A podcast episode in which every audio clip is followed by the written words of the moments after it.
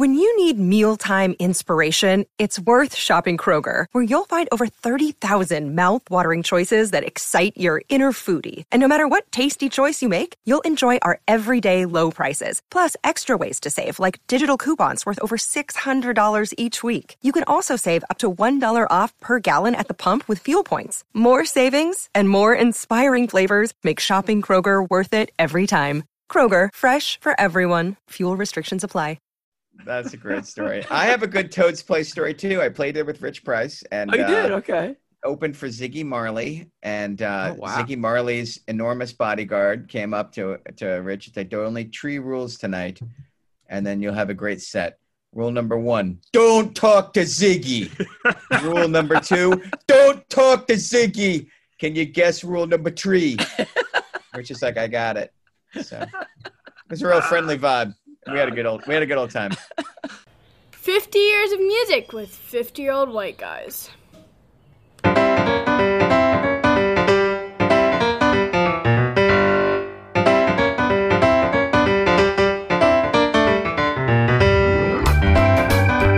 Fellas, how are you on this fine Wednesday evening? Woo! Woo! Uh, Knoxville, Tennessee. Ben, you're cranking along. Ready to do it? Yep. Excellent. Jeff Simons in Berkeley. Are you excited for 1993? I am excited for 1993. I was not excited by my experience today in 2020, so I am I am looking to this to bring some joy to the world. Let's So, go back in time. Uh, first things first, uh, we're on the uh, Music City Drive-In Podcast Network. Uh, that's the website where you can get all sorts of great articles and podcasts on so many different things. We are 50 years of music with 50 year old white guys, and we make mistakes. So we have to start off with a correction from the 1992 podcast. Uh, Jeff Simons, last week you were asked, which do you think had a, a bigger effect on George Bush's loss? Did you think it was Ross Perot, or did you think it was the Black Hawk Down incident in Somalia, the Battle of Mogadishu? You said Ross Perot. and I apparently was very wrong. You, sir, were correct because Black Oh. Hawk Down occurs this year in 1993. Well, how about so, that? No wonder uh, that didn't occur to you. Mark Bruffel is our um, he's our diplomatic correspondent on the podcast. Uh, my good friend Bruffel pointed out that mistake. Our bad. Well, you guys are so fast and loose with the years with your picks that we just get generally confused. That's probably what happened. And also, Tim, it's not our bad, man. Let's just clarify. It's not our There's what? plenty of things that are, in fact, my bad or our bad. That's not It- on the list. Was this mine? Yeah, that's a good point. That's a good point. What's this yours? You're the history man. No, but I also like it. You're like, our bad. Things happen. Yeah. Mistakes are made. And, and really, if you're tuning into us and depending on us for our our facts, I, I have bad news. I have bad news. Wait, they're tuning. They're tuning in for your facts. They're tuning in for Ben's charm, and and I'm not sure why I'm here. I I'm here for the complimentary sodas. I think they're tur- they're tuning in to hear three guys get through the pandemic. I think that's basically uh, the big draw. Speaking of which, we got pushed out on Tuesday by a very popular blog. Uh, uh, they, the blog mentioned us, said this blog uh, said this podcast is a lot of fun. Just to give you a sense of what we're normally dealing with here on the pod, we get about sixty downloads or listens when we push out a new podcast on Wednesday morning. From there, gentlemen, you guys don't know the numbers of what I'm dealing with here at headquarters, but pretty much it's 20, 22, etc. So that each podcast is getting us to around 120 listens. Great numbers, right? Our goal, as you may recall, was 1,000, which we've reached. So this is how last week went. Wednesday, 69 listens. Thursday, 35, then 22, then 21. Sunday, we're down to 20. Monday, 23. Tuesday, I check at one o'clock and we're at 540. at, at 1.30, it's 680. At, at, at 2 o'clock, we're at 937. And I God. I'm like, what is going on? And I email Simplecast, and I said, and guys at Simplecast have been awesome. And I said, you've got some sort of weird aberration. And they emailed back and said, uh, yeah, our engineers have looked at it. This is a, a legit spike. You, you've got a nice spike going. I'm like, no, I'm over a thousand. You don't understand. This isn't a spike. This is a a, a problem. Uh, we had 1,727 downloads on Tuesday. Wow. Dude, they have a word for this. What's Uh, it? the name of the blog is Instapundit, and they call Uh-huh. it an Instalanche because if you get linked on it, you just get buried in interest. So we're very, very fortunate to be the recipients. And so today we're up to 462. I don't know. Unbelievable. I don't know what's happening. Really nice guys over there Instapundit to celebrate us. The comments, however, were Never not. Never read the comments. were not. That's an iron rule of internet life: is It don't. really is kind of true. I Like just you can't you can't even read the comments on like a, a like a band's board written by people who love the band because they oh also no, that's hate, even worse. They'll they the hate it. more band- passionate they- people are, the worse yeah, the comments. they are. hate the band that they love so much. You know, Well, like Well, to give you a, a sense of Instapundit's audience, there are, um, I think they are skewing older than 50 year old white guys. They're very upset that we started in 69. So maybe we'll oh, have to what go not, back. and not 49? That's well, awesome. Maybe we'll have to go back and, and do some earlier years. The Andrews sisters totally getting the shaft here on the pod. That's right. The one that really sticks out to me, and if, if, if you'd like to go on iTunes and put down positive reviews, please do, because it was this gentleman who said, These guys are not funny, not interesting, and not informative. They are just scratchy, whiny wannabes with a horrible music selection. what can you say? You know, I mean- sometimes they just get you. Yeah, I was gonna say, when does it get inaccurate? The wannabe thing, yeah, like I, I do wanna. Am I a wannabe? yeah, no, you I wanna- actually are. You're awesome. you're a B. You're an actual B. I wanna, I wanna be 15 pounds lighter. About that's about it.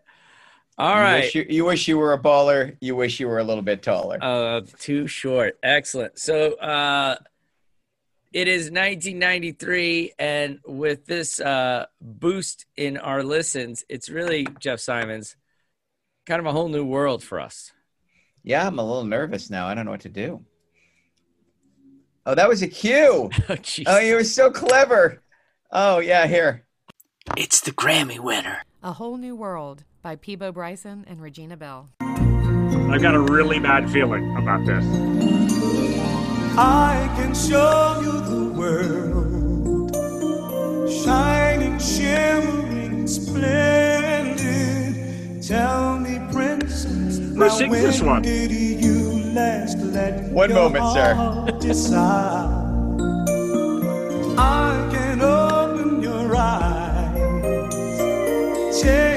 I really like this movie. I don't like this song, but I did like the movie. sideways on a magic carpet ride, a whole new We're gonna stop it world. It is uh, Peabo Bryson. wh- you you may remember there. him back in the uh, Luther Vandross episode uh, when we celebrated the new soul. Oh, Tim, you early must be really happy then. I'm Did this, this went stroke in? You're liking this? It's good. It's Tim's. Tim's nice. It's nice to see soul music back in the charts. Neo Soul, right? Isn't that what you Uh, called it? who, who did he sing with? Peabo Bryson and who was it else? Regina Belle singing Regina the Bell. the part of of whatever her name is, Princess Jasmine. Jasmine, yeah, yeah. All right. You know that movie's stuff. not aged well, my friend. I don't know if you remember, but she's 16 for no good reason, and uh, also I've actually used a piece of that in a cultural appropriations class Uh-oh. really effectively. So I don't know if you've seen it recently, but it's not one of those ones that they're going to hang their hat on 20 Well, years from now. They made all sorts of changes for the live action uh, version that came out last year with Will Smith as the genie. Uh, and the Plain family enjoyed that up and down. oh, you actually saw it? Oh, yeah. In the I theater. just enjoyed Twitter's just ruthless takedown of Will Smith as the genie. I never watched one second of it. I- He- but uh, he was great. He was awesome. All right, let's move on. No more arguments. Wait, is that the Grammy winner or the number one hit? That was the Grammy winner. Oh, I should have known that was the Grammy winner. Good lord. it has that syrupy keyboard. You can't win a Grammy unless it starts. Oh. doo, ba-da-doo, ba-ba-boo. That's really, amazing. this is a number of years. That's in the a same row. song as "Wind Beneath My Wings" again. It's It is. three out of four years. That's just wind beneath the uh, carpet. Totally. All right. What was happening in 1993? It is um, Bill Clinton's first year as president. We've got a little situation that happens in Waco, Texas. Ah, if you um, if you want to go a, a deep dive down into cult land and learn about the Branch Davidians, you can find out all about what happened. When do you know how many people died at the Branch Davidian co- compound? It's a lot. It's like 587 or something like that, right? 76. But Oh, I thought it was, was, like lot. 600 people. It's still really? a lot. It's only 75 people? I thought it was like whole families. I thought it was like Jonestown level. It was only 76. no, I mean that's a lot of people Wow. in one compound. I'm not disagreeing. Okay, It's a lot of okay. people. I just thought it was a, an astonishing a number of people. Ben, would you like to enter in on what number constitutes a lot of deaths? Like, that's just nothing right there. I, I eat that much for breakfast. I'm sorry, but All right. COVID, is- COVID has recalibrated what a good number is. In other bad news, we had the uh, bombing of the World Trade Center in 1993 with the uh, truck bombs in the parking Yeah. garage, and that was terrifying. Monica Seles. Do Oh, you get remember what stabbed. Gets knifed in between games, right? Is that the U.S. Open where they stabbed her? No, No, it was a tournament in Germany. Oh, okay. Can you imagine that happening with Twitter now? Like the I know. number of, No, I can't actually. uh, I, I mean, in between matches, man comes out of the audience and stabs her in the shoulder. Uh, ben Barton, do you remember why he did that? No recollection. I remember the event really well, but I don't. I, I, Right. I mean, assume because he's super crazy. But Super crazy. Good. Uh, Jeff Simons. Well, I assume because he uh, was trying to impress a pretty gal, that why most of these events take place, but not the Kinda. case. That's pretty good. Jeff Simons. He was a huge Steffi Graf. There fan. it is. Um, but apparently not enough to believe in her. And so he felt he had to take out her number one competition. You know what's amazing too is that would be the horrifying attack and athlete story of the '90s, except that it's just a warm up. oh, I know. for the delicious feast coming next year. I mean, oh my gosh. I'm sorry, what happens next year? Oh, come First on. of all, we're hearing from our Olympics bureau. Right. Did it, did it, did it, did it, did it, Winter Olympics. Tonya's gonna pipe. Uh, uh, what's her Oh, face? God, that was Next year. crazy. Yeah, man, I can't wait to talk Kerrigan. about that. Nancy local girl, local girl for us Bostonians. Oh, that that was so bizarre. Okay, uh, moving on. We have to get to our number one hit, Jeff Simons. We were trying to last week. We went an hour and fourteen minutes. No, no, we're going to be under fifty this time. Let's go. It's the number one hit. I Will Always Love You by Whitney Houston. If I should stay, I would only be in your way. So I'll go, but I know I'll think of you every step of the way.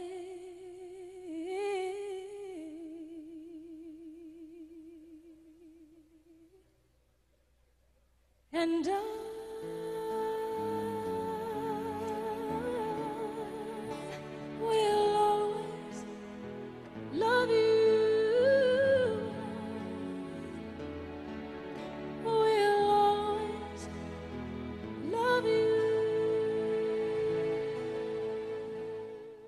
Keeping it under 50 minutes. We're gonna pull it. right Wow. there. Although, I Is always that in thought the that. movie, or that was just regular Whitney Houston? oh No, what? from the bodyguard. that's the Kevin bodyguard Costner. one. Okay, Yeah. okay, okay. Costner once again riding the zeitgeist. did you Um, see that movie, Jeff Simons? Nope. Nope. I think I felt like the music Oh, video saw was that. the whole movie, so I didn't watch it. You saw Uh, that really? Oh, hell's yeah. Really? Was it good? No, this is back. This is when Ben would go to the movie movies by himself to a multiplex Oh, and totally. go to a one, three forty-five, six, and nine thirty show on one ticket. We just come out, reload at the snacks, and just rip. Like I remember that you, you you did it a couple times when you were living with me. Like I'm going to the movies. I'm like, okay. He's like, I'll see you tomorrow, and he meant it. He was like, gone at one, back at eleven. He'd seen five movies. He'd ate like three buckets of popcorn. It was incredible to watch. So, yeah, yeah, there was a run from 1985 to basically 1996 for us. I mean, like if it made if it, if it came out and it made money, I saw it. You saw the movie somewhere. Yeah, totally. If, if it made money, but not off of you. Yeah, no, right. You're not a sucker. Um, which which version is better, Whitney's or Dolly's? Oh, Dolly's by a mile. Dolly's by a mile. I always thought the song was kind of a joke. Like, I mean, it's so over the top and ridiculous. I mean, she goes for the big like, and uh, I mean, they you know they cut She- up to the higher she gets key it. and- well, of course she does. Yes, it's but it's kind of like watching. So I feel like that song's like watching somebody juggle. Like, look at that. That's some pretty good juggling, but it's, I, I'm not moved by it. Now, I will say that we are the 997 millionth people to cue this song up on Wow. YouTube. Oh, so yeah. it's going to have a billion listens by the end of the year. So Can we- I, I should probably not speak further about my. I I, I know we're trying to keep things tight, uh, but what about juggling chainsaws? Are you in on that? Is that more exciting? I like juggling. I like to watch juggling for about 11 seconds, and then I get everything I need out of juggling. It's one of those amazing skills where I'm like, I wish, I wish it had more function in real life, so I didn't imagine people just practicing, Practicing. for their All 11 the second time. chainsaw Yeah. moment. You know, but I mean, what the hell? Like, yeah, it's cool, but I'm also like, you know, I'm like, I watch it, I'm like, and that's juggling. You know, it could be chainsaws, cats. It's all re- the same. Like, look at all that stuff in the air. How about As that? I recall, you feel the same way about the harmonica. You're not the Oh, harmonica. yeah. You're done within about five seconds. We'll get there. If we ever get to the year Blues Traveler has a big hit, we'll talk about the All right. harmonica. I will bring that home. Uh, all right, let's move on. We've got an invitation to cynicism competition, not an invitation to cynicism question. This is the year that Jurassic Park dominates the box Oh. office. And no one is more cynical than Jeff Goldblum in Jurassic Park. So I would like to have a Jeff Goldblum impersonation competition. Who would like to go first? I'm going to seed the ground, the Jeff. Do it. well, which line, which moment do you want? You pick the Jurassic Park moment, and I'll do it. Nature Ben. finds a way. Well, yeah, that whole speech where he's like, Yeah. uh, "Your uh, scientists, um, they uh, spend so much time asking whether they could. They didn't ask themselves whether they should. And uh, you've put it in a box, and you're you're selling it. You're selling it. You're selling it. Well, uh, you uh, call progress. I um call raising the natural world. All right. Nice job. I would have also gone with "Must Go Faster," which is actually still my favorite line in that movie. Where the Uh, dinosaurs like object and mirror. I like that. I still like that. I just watched that movie last year with Will, and it was great. Oh, yeah, That's- that movie's good. That's a good movie. Solid, solid work. Better than the second one. Oh, with- and then you the and I saw the third one in Middlebury with that uh, kid in front of us who just kept screaming dinosaurs at the screen. That was like a creepy night. It was like going to the movies with like the Children of the Corn. That was so rough.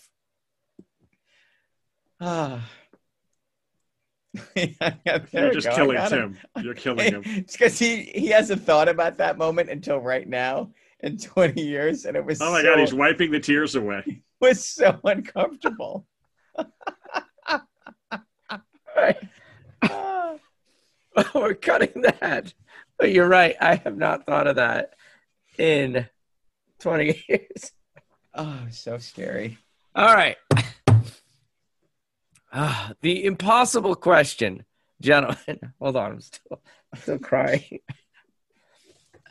I don't know if you know this, but I went through all of uh, 1993's uh, top albums on Rolling Stone. They have like 137. They've ranked them. Wow. Sadly, my pick did not make the ranking, which I'm still upset about. Here's who did Vince Neil's solo album, Exposed. Did any of you partake It's on the in that? Rolling Stone Best of the '93 I mean, list. it came in like 137th, but that record sucks a hundred percent. I can't That's even name a song on ridiculous. that record. No. did you actually listen to it, Jeff, or are you just assuming? Oh, I'm sure I heard like 45 seconds of a single and was like, "Yep, that's what Motley Crue would sound like with the worst parts kept and the best parts left out." So Well, I- it, it made me think though. Out of all those hair bands whose time is now up here in 1993, which lead singer had the biggest solo career, and which lead singer do you think should have had the biggest solo career? Depends. How, Oh. you, do you count David Lee Roth? He's not a I- hair. yeah, I was gonna It's say so Roth's funny. out. I don't. I 'cause- don't count Van Halen. Right, and you can't count Axl Rose either. So I mean, But I- those Yep. those are not those don't count as hair metal bands. It's so funny. I think of David Lee Roth as one of them, but not Van Halen itself. But Yeah. but let's let's toss him aside. Axl Rose doesn't do anything solo, anyways. Chinese democracy. Come on now. I mean, I I don't like that. I mean, yeah.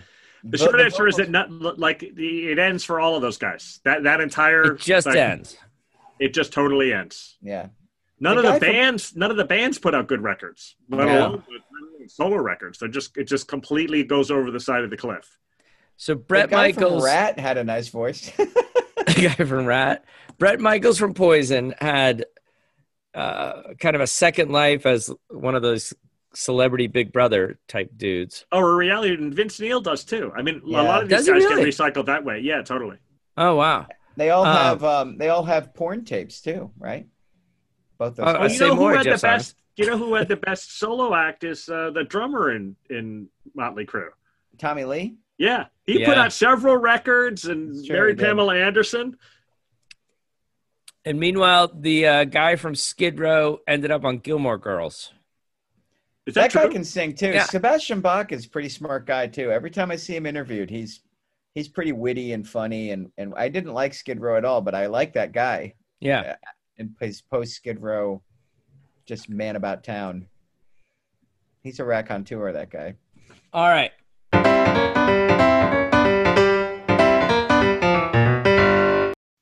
Our three songs.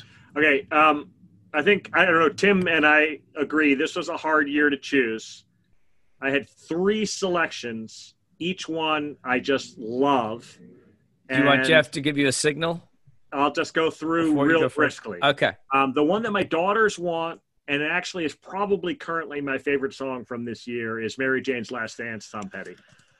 Um, the 16 year old Ben Barton and 23 year old Ben Barton felt very strongly that I should choose a song from Versus by Pearl Jam. Um, Okay. And I have a later Pearl Jam one coming up, and I'll explain why that one's later then. But here's what I'll say about that.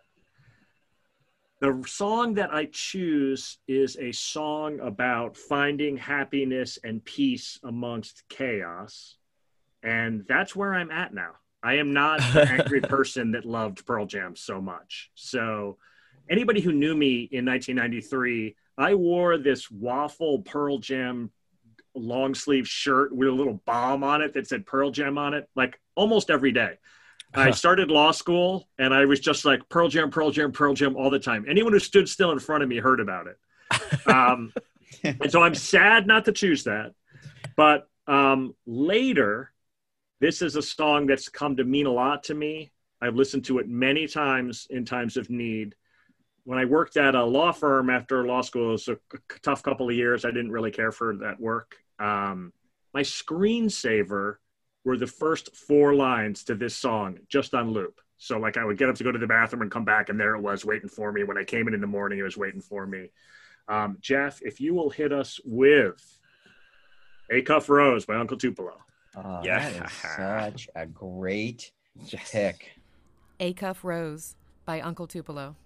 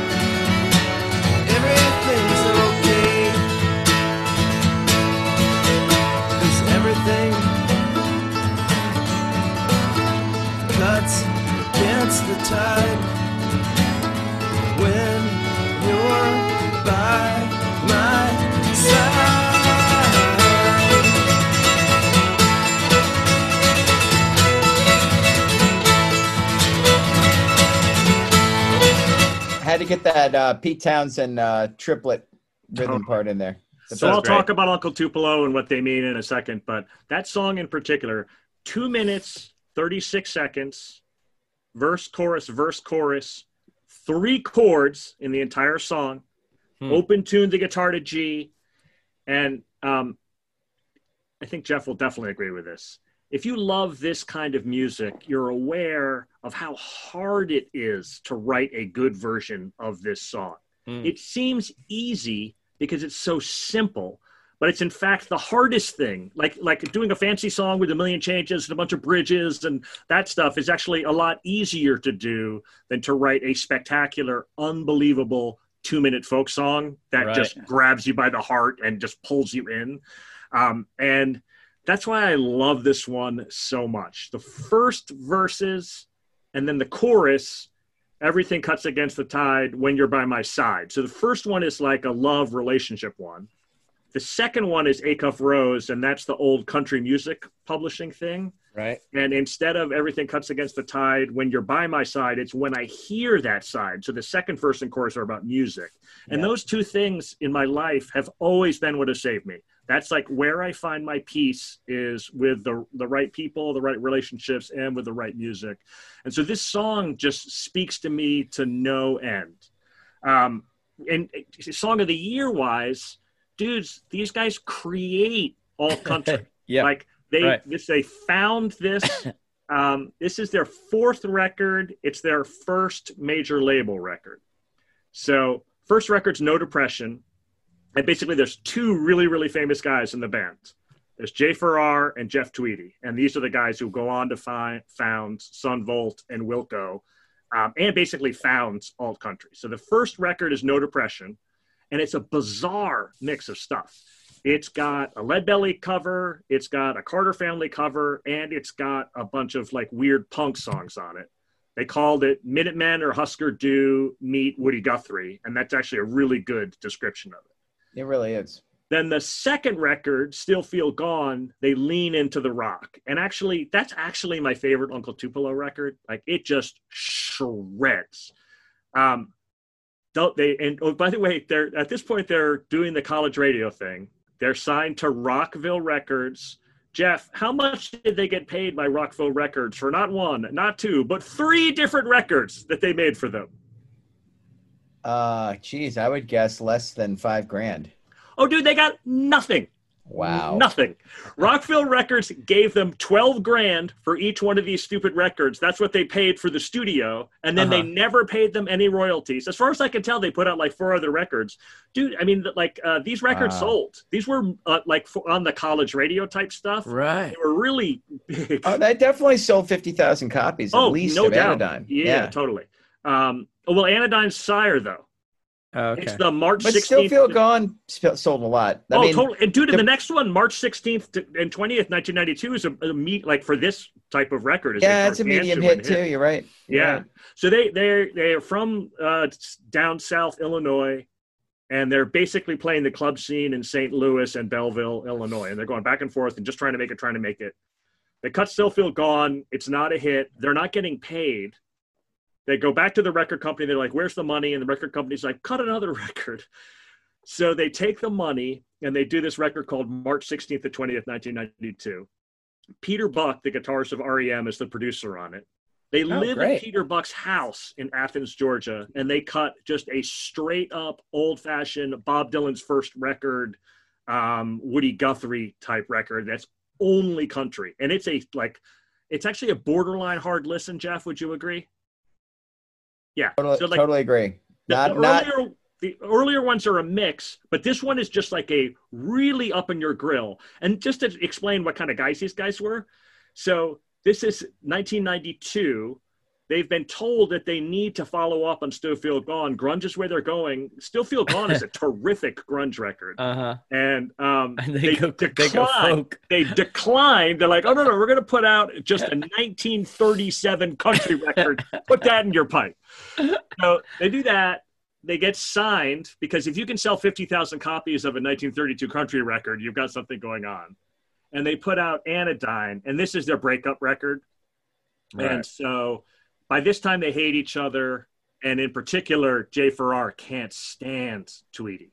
it's actually more complicated that, but keep going. I mean, So it's they- actually they- heartbreaking what happened. Yeah. I And- think. well, well, Yeah. good. You could- like, I, I'd be curious to hear your version of the story. So they they're basically a trio throughout this period. They bring another guy, as multi instrumentalist. They have other people to play with them, but it's Tweedy on bass, Farrar on guitar, and they're trading off songs. And it's a little bit like the Beatles, where the guy who sings is the guy who wrote it. Like you can just Right. tell immediately who wrote it. And so they're split. They're divvying it up all the way through. By the time they get to Anodyne, Tweedy's really kind of coming into his own they get the bassist who eventually becomes the bassist in Wilco and is now still playing with Tweedy. He Yeah, was John guitar Stirratt. tech. Yeah, Yeah. totally. And they get him on bass. Tweedy picks up the guitar and they've got this like spectacular two guitar attack. The record is really, really, really strong. Um, and the rock numbers are great on it. Yeah. They break up and it's a really ugly, hideous breakup. They get their big break. They get they play on Conan O'Brien and the and the record company Sire says they want them to play the long cut, which is a Tweedy song. If you watch the video of Farrar, you can't see his face literally for four and a half minutes. He's just got the hair combed over his face, and he's like, "Just get me out of this place." Uh, first record, Wilco's first record is AM, and um, Trace is the first record by Son Volt, and it's, in my opinion, just a route for Son Volt. I mean, that Son Volt record is terrific, and AM is okay. Um, AM is all of the guys from Uncle Tupelo except for Farrar. Farrar goes off. He gets the old drummer from Uncle Tupelo and and does the Son Volt thing, and then the roles just flip. Like every Wilco record after that is better than every um, Son Volt record after that, and then Wilco just goes on to be you know sort of legendary. Good Yeah, stuff. so- J- Jeff, what's your version Well- of the uh, relationship? Well, Tweedy uh, just assumes that he and Jay have worked everything out. Like, okay, he's going to sing his songs and I'll Right. sing my songs. But, and this is what being in a band is like. You compromise and you find the middle ground and you, you don't love everything the other guy does. But I mean, he's a punk rocker, right? Like Tweedy's like, like D. Boon and Mike Watt were the polar sides of the Minutemen and they were best friends, but they also fought all the time and they Right. sounded different and they, and so when Farrar just turned to him, he's like, I've hated your guts for three years and I never want to see you again. Uh, Right. Tweedy did not feel that way. And he was like, wait, what? You hate my, like, this isn't You- just you like hate me. differences in a, in aesthetic. Like, and, uh, and Farrar just walked away and, and never really spoke to him again. And, uh, I think it was for Tweedy, like just a, an earth shattering, like Tweedy is a guy, is a glue guy. Like, look at his band. He's kept this six piece band together in its current incantation for 17 years without a personnel change. He built a loft in Chicago for them all to hang out in. He produces anybody who wants anything to do with him. Like if you're a guy and he thinks you're even remotely good, he's like, yeah, come to the loft, I'll make your record. Like the space is open for rent. Like you, the three of us could go make a record at the loft if we had the money and the inclination. Like Let's record a, a- podcast there. he is a like let's have a party i'll bring the beer kind of guy and he was he found himself in a band with a painfully introverted tortured soul and rock and roll like rock and roll is a communal event wilco is a rock band and and Farrar just didn't have it in him. He just didn't want to be in that kind of a artistic scenario. You know, I've I like Trace. Um, I don't think it's as much of a route as everybody does. It felt like it in the moment because Trace felt like an artistic attempt, and AM felt like guys who felt like they needed to make a record. But um, but being there routes straightaways, and from then on in, Son Volt sounds like a band trying to sound like Son Volt, and it it's heartbreaking. Like they don't make good records, and I've seen Son Volt live three times, and it's a it's a sad, joyless affair. Like I can no, agree with that. I can attest that. That's sad. I It- it's a bummer. and Oh. I just so like watching those two guys, like watching Jay Farrar, like just go into the underbrush and Tweedy like look up and look around and say, "Hey, I think I could make a community," and he has done so. Like, what fifty-year-old rock and roll fan doesn't hold a candle for Wilco? Like, Right. they're they are the band that could be our lives. Like, I mean, they've been making music our entire adult lives and trying really hard to make it consistently relevant. So But I love and it's this. really funny. Like the, I the- love this choice. I love this record and this band, and uh, absolutely. Tweedy's ahead, growth over the course of Uncle Tupelo and then over Wilco too is really breathtaking. Amazing. Like Right. Farrar, th- I mean, on the first record, all the best songs are the Farrar songs. So, I Yep. mean, and uh, and Tweedy just keeps working at it, keeps working at it, keeps working at it. And by the time you get to Anodyne, and it's super cold for Farrar, but the like the, the long cut, the, the record company's not wrong. That's, Nope. You're going to play on um, Conan O'Brien. That's the one to play for sure. All the best songs are his on that record. We've been had um, 15 keys, not 15 keys. What's the um, what's the other sing along song? Whatever. They're all great. But the other thing that's amazing about Anodyne is it was tracked 100% live, no overdubs. Oh yeah, dude, That's- I forgot to say that. That's how they do their major No. label debut. Dude. No, no second takes, no overdubs, no, no, no cheating. There's a moment in "Give Back the Key to My Heart" when Ken Coomer makes such an unbelievable drum mistake. Like it's like the kind of drum mistakes they left on songs in the '50s because they didn't have enough tape to do it again. Every time I listen to that record and hear that mistake, I imagine Ken Coomer somewhere like, "You couldn't have given me another pass at that, man. I have to live with that mistake the rest of my life." You know. Yeah, but no, I mean, and you can hear it in Acuff Rose, like Yep. the like the filigree, like how detailed the violin part is, and then the mandolin part is, and then the harmonies. One take, one take, like freaking amazing. yeah. It's unbelievable you picked this song because I just played it for my D period American Studies class yesterday. I've got a, a fiddler in my class. And so she's she's got no free periods because one of her free periods is taken up by just playing the fiddle. I'm like, oh, you know Uncle Tupelo? She's like, no. I'm like, oh, let's play a song for you. And, and that was the great- song I chose. Um, And the other you get- thing I lo- yeah, I'm sorry. Go ahead. well, if you get a chance, read uh, Tweedy's book. Let's let's what is it? Let's get there so we can get back, or something like that. Let's go there so we can get back. And his description of Jay Farrar's breakup with him is just brutal. Like they're in that shitty apartment uh, where it's just filled with beer bottles, and Tweedy's just kind of taking it and just he doesn't know what to say. He had no idea that Jay Farrar was that unhappy just being around him. And Yeah. for someone who's got uh, anxieties already, it wasn't really a healthy moment for, for Tweedy to I take. will say, I mean, in, in defense of Farrar, we the, the story's been told by Tweedy. That Yeah. we, we get the Yeah, yeah. Version of the That's story, and, and I can tell. I mean, I'm sure it's not easy.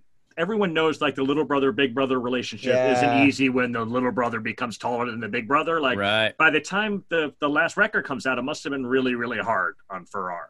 And there's but like also like Tweedy's like a big, loud personality. It'd be like if a golden retriever never shut down. Like I mean, Farrar was a quiet, introspective guy, and Tweedy was like shaking everybody's hands and hug. I mean, like the thing that really ju- the thing that really hits like i definitely there are people in my life who are annoyed by me just by my general extroversion who i would prefer to be liked by and like Huh. the fact that i know there are people i like who don't like me because my personality annoys them is a very difficult thing to learn that you have to live with and i feel like that plays out on this record and so that record hits home particularly for me because i know there are jay farrars in my little music circle who can't stand my Jeff Tweedy. And there's nothing I could do about it because I am Jeff Tweedy. I am the guy who's like, hey, what's your name? Let me ask you 700 questions about you. And that's just, what are you going to do? You know, that's- not Yeah, everybody, like- not everybody some- clicks.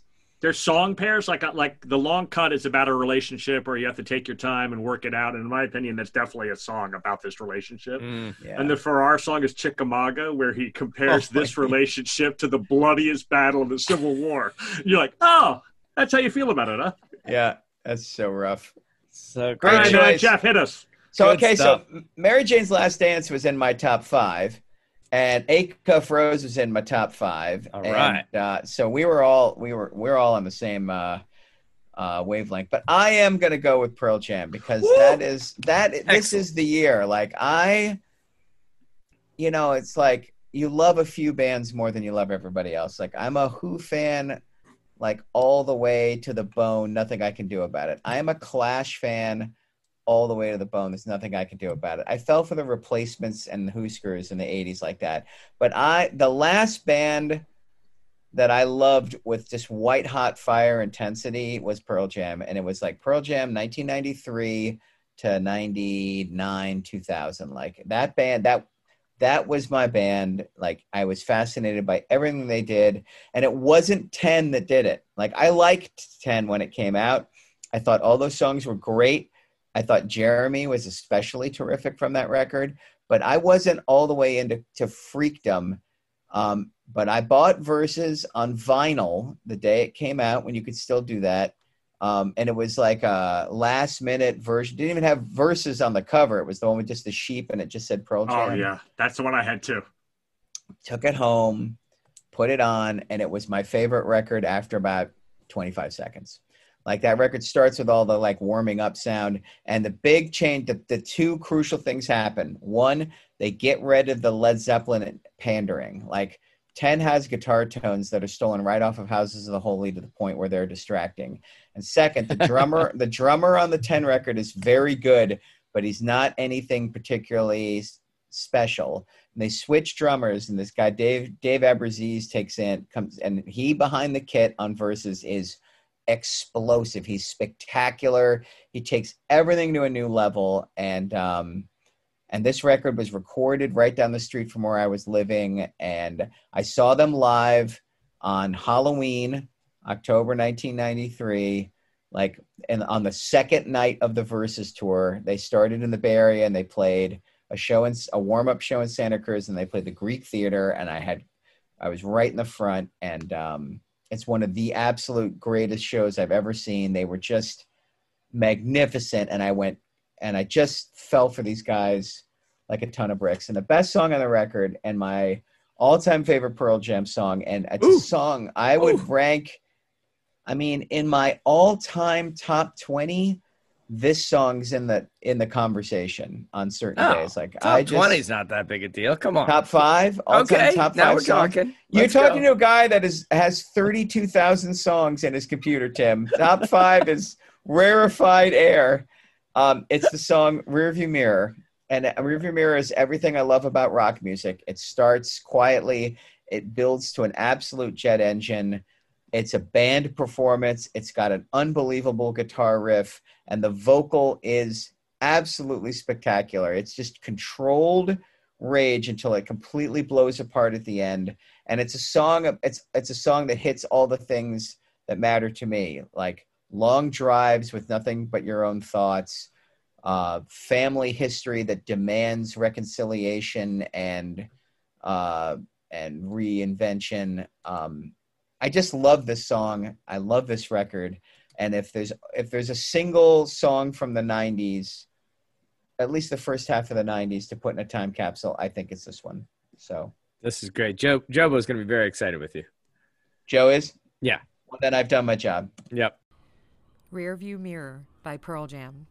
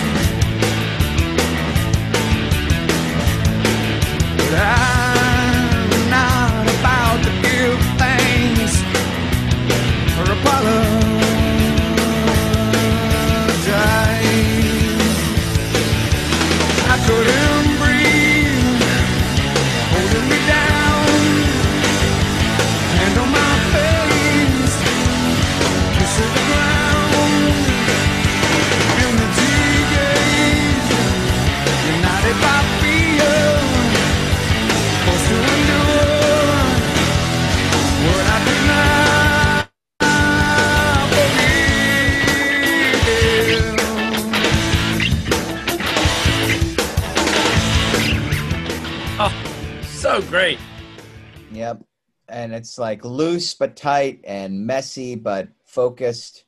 And the And drums, man, the drums, The drums. crush. Although it, the vocals really, I mean, like Ed Ed here is like at the absolute top. We can't play it, but when he goes to that high review mirror and then they oh, loop Oh, it yeah. back in over the ending, it's so powerful. And like when you see them live, this this they stretch out that middle part and it Oh yeah, I can't believe you didn't choose the free. live version. Oh, it's so great. And we Ben and I have seen Pearl Jam together so many times and like in that 93 to 98 moment when they get to rearview mirror, like it would last somewhere between six and 10 minutes, depending on how on fire they were that night. And like Uh huh. floaty middle before it kicks back in is it's it's really genuinely transcendent. Just great song, great band, great. Still love it. I'm not as angry, but um, I'm angry again every time I hear it. Like it really does transport. it brings me. you back. So, Yeah. Yeah. So I saw them at, at uh, Chrysler Arena, the basketball arena at uh, Michigan on that tour, and they they were just absolutely ripshit. You couldn't believe how good they were. I'm completely with Jeff. Here's here's one thing that I I think, and I'd be curious if Jeff agrees. I, I've had previous bands that I really loved. Um, I really, really, really love the Rolling Stones in high school. That was my band. Um, and then I really, really, really loved Led Zeppelin. Um, and then I love the punk acts. I love the Clash. They, they were not my age. They weren't my band. Pearl Jam just came right in that sweet spot. Like they, these guys spoke to me. Their experience spoke to me. Like the anger, the the entire vibe. Like I remember really vividly trying to get into the Smithereens because that the rock radio in New York was like here, like it's it's today's generation. This is the band, and I was like, Yeah. well, I'll, I'll go buy this record. And I was like, the Smithereens, the Smithereens, and I was like, eh, it's really not very good actually. and so I was hungry for that. I wanted that, and this was it. This was totally it. And and dude, like even more, like even more than the recorded stuff, seeing them live, you just couldn't believe how good they were. If I had chosen it, I would have chosen the Go Animal combo. That's my personal favorite from this Right. record. yeah. Uh, but you can't go wrong. I mean, um, it's a spectacular, beautiful, amazing artistic statement. So good. I agree with that idea that they were they were our age, our sensibility. Like they uh, they they were they weren't like you two. Like they, you know, beamed Like, in from right, Dublin and like were otherworldly and playing in stadiums. Like Pearl Jam was like. Remember they had the fight with Ticketmaster. Like you'd see them in totally bizarre places. oh yeah, we'll get there when I do Uh-huh. my year. But also, yeah. the first band name was Mookie Blaylock. I was just I- gonna yeah. say, just how made can me you not so love? happy. I was like a huge NBA fan. Yeah. It's not just like all of the guys I got. You sort of we sort of got to know, but Ament, the bassist, was just like Yeah. such a hilarious character, super likable. He and Eddie were really into basketball and the Yeah. Sonics and everything else. It was just great. Yeah, my friend Will, who lives in Montana, um, rode like met Ament on a plane home to Montana, where Ament is from. And he's like, you know, they're chatting, and they chat for like two hours before they get to like, what do you do? And his Jeff's like, oh, I'm a musician, and was like, oh, you know, you, how you, you like professionally full time? He's like, yeah, yeah, full time. This is 1995, right? And the bassist from Pearl Jam is like, yeah, yeah, full time, pretty much. I, you know, that's all I do. He's like, wow, that congratulations. You know, my brother's a musician. It's really hard to make a living. He's like, yeah, yeah, I've been doing pretty well. Never like just introduced him as Jeff. He had the furry That- hat on and everything. And like he told us the story later. We're like, I'm pretty sure I know who that was. You know? It's amazing. That is great. Well, you guys did well, and we are on brand tonight. We are 50 years of music with 50 year old white guys, and we are we're in our groove right now in 1993. I am picking a band. Kevin Brown's going to be uh, not surprised. I am picking a Boston band, uh, a Boston band who who I think at Fenway Park just played with Pearl Jam, or the lead singer Bill Janovitz got up there and played a little Pearl Jam, and he he was up there saying, "Can you believe this? A Boston kid playing Fenway Park." Uh, never thought you'd see that, but when you're when you're with Pearl Jam, you can do things like that. So Jeff Simons, I've got an incredible story to close out our night. But before we get there, could you play Buffalo Tom late at night? Late at Night by Buffalo Tom.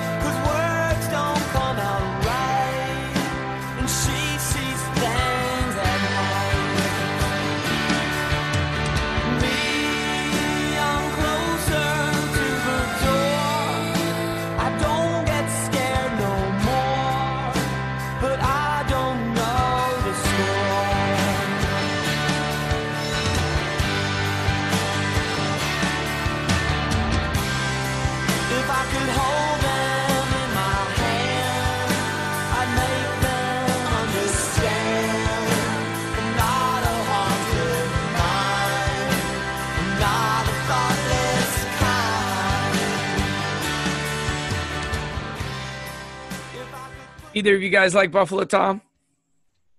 I do, but I actually this is the record that pushed that took me off the track. I Uh-huh. loved Bird Brain. I bugged Ben to death with that Bird Brain record in college. and then I really liked Let Me Come Over. That's the one with Taillights Fade Yeah, right. and Velvet Roof. And then I bought this record the day it came out and was so disappointed at how mid tempo it was. Oh, you don't like And Soda went- Jerk? I it was okay. I, I'm Okay. looking. I kept Soda Jerk and Treehouse on the You got rid of this one though, didn't you? I It took you a long time to was find that puppy.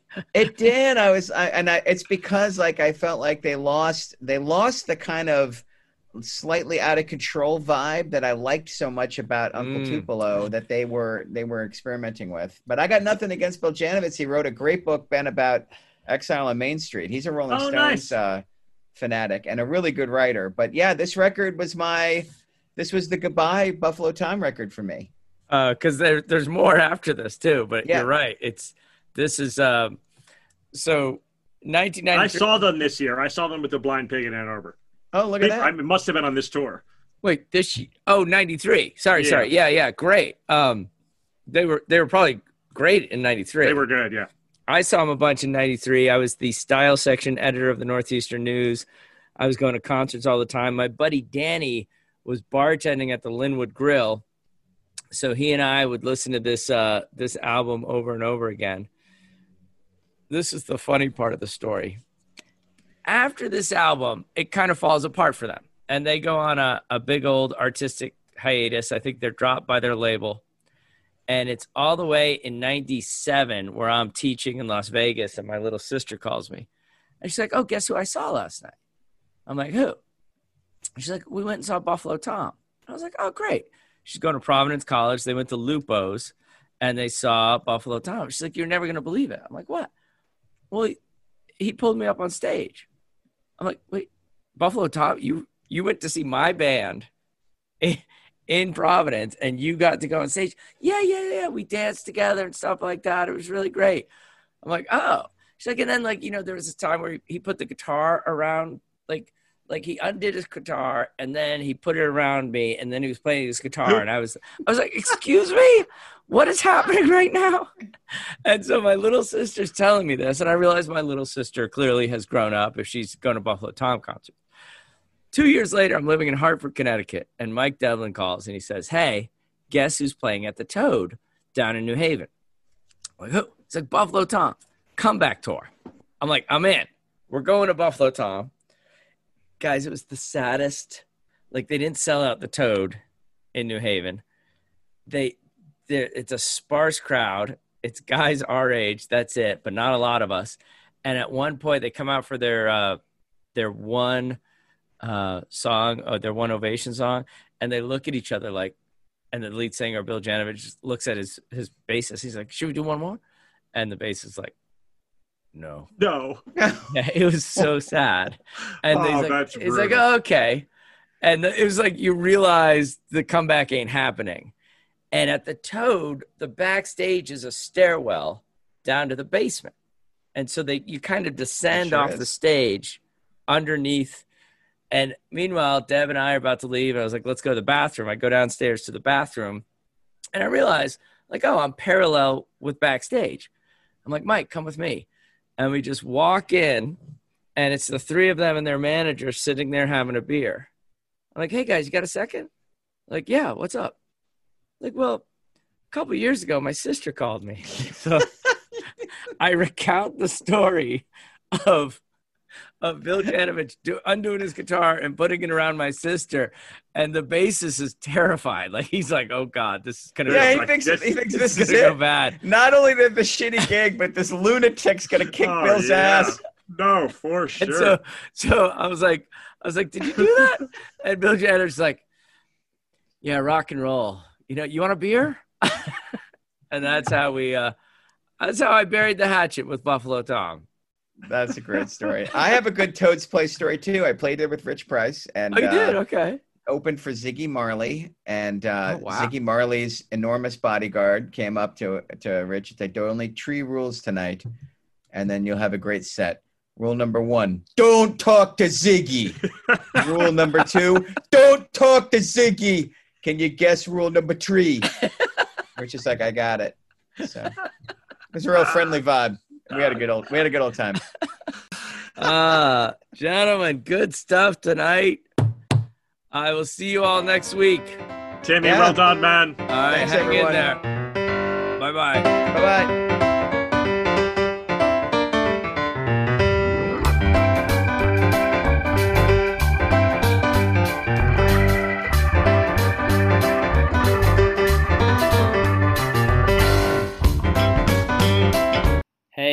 As much fun as we are, leave us a review on iTunes. Give us a rating on Spotify, iHeartRadio. Wherever you listen to podcasts, give us a shout.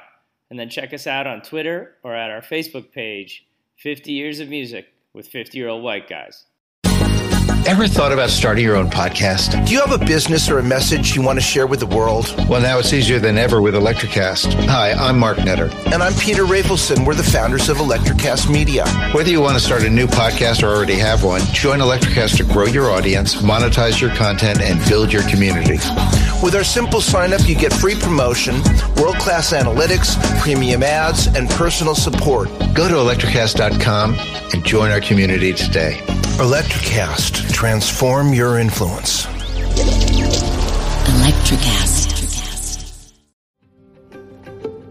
Have you ever wondered what actually happens in Congress every day? Stay informed on Capitol Hill's daily happenings with a concise, factual summary of the Senate and House of Representatives activities from the previous session, free from bias, on the Congressional Record Daily Digest podcast. Subscribe on your favorite podcast platform and discover the process from the heart of U.S. politics. The Congressional Record Daily Digest, an Electricast production. Electricast.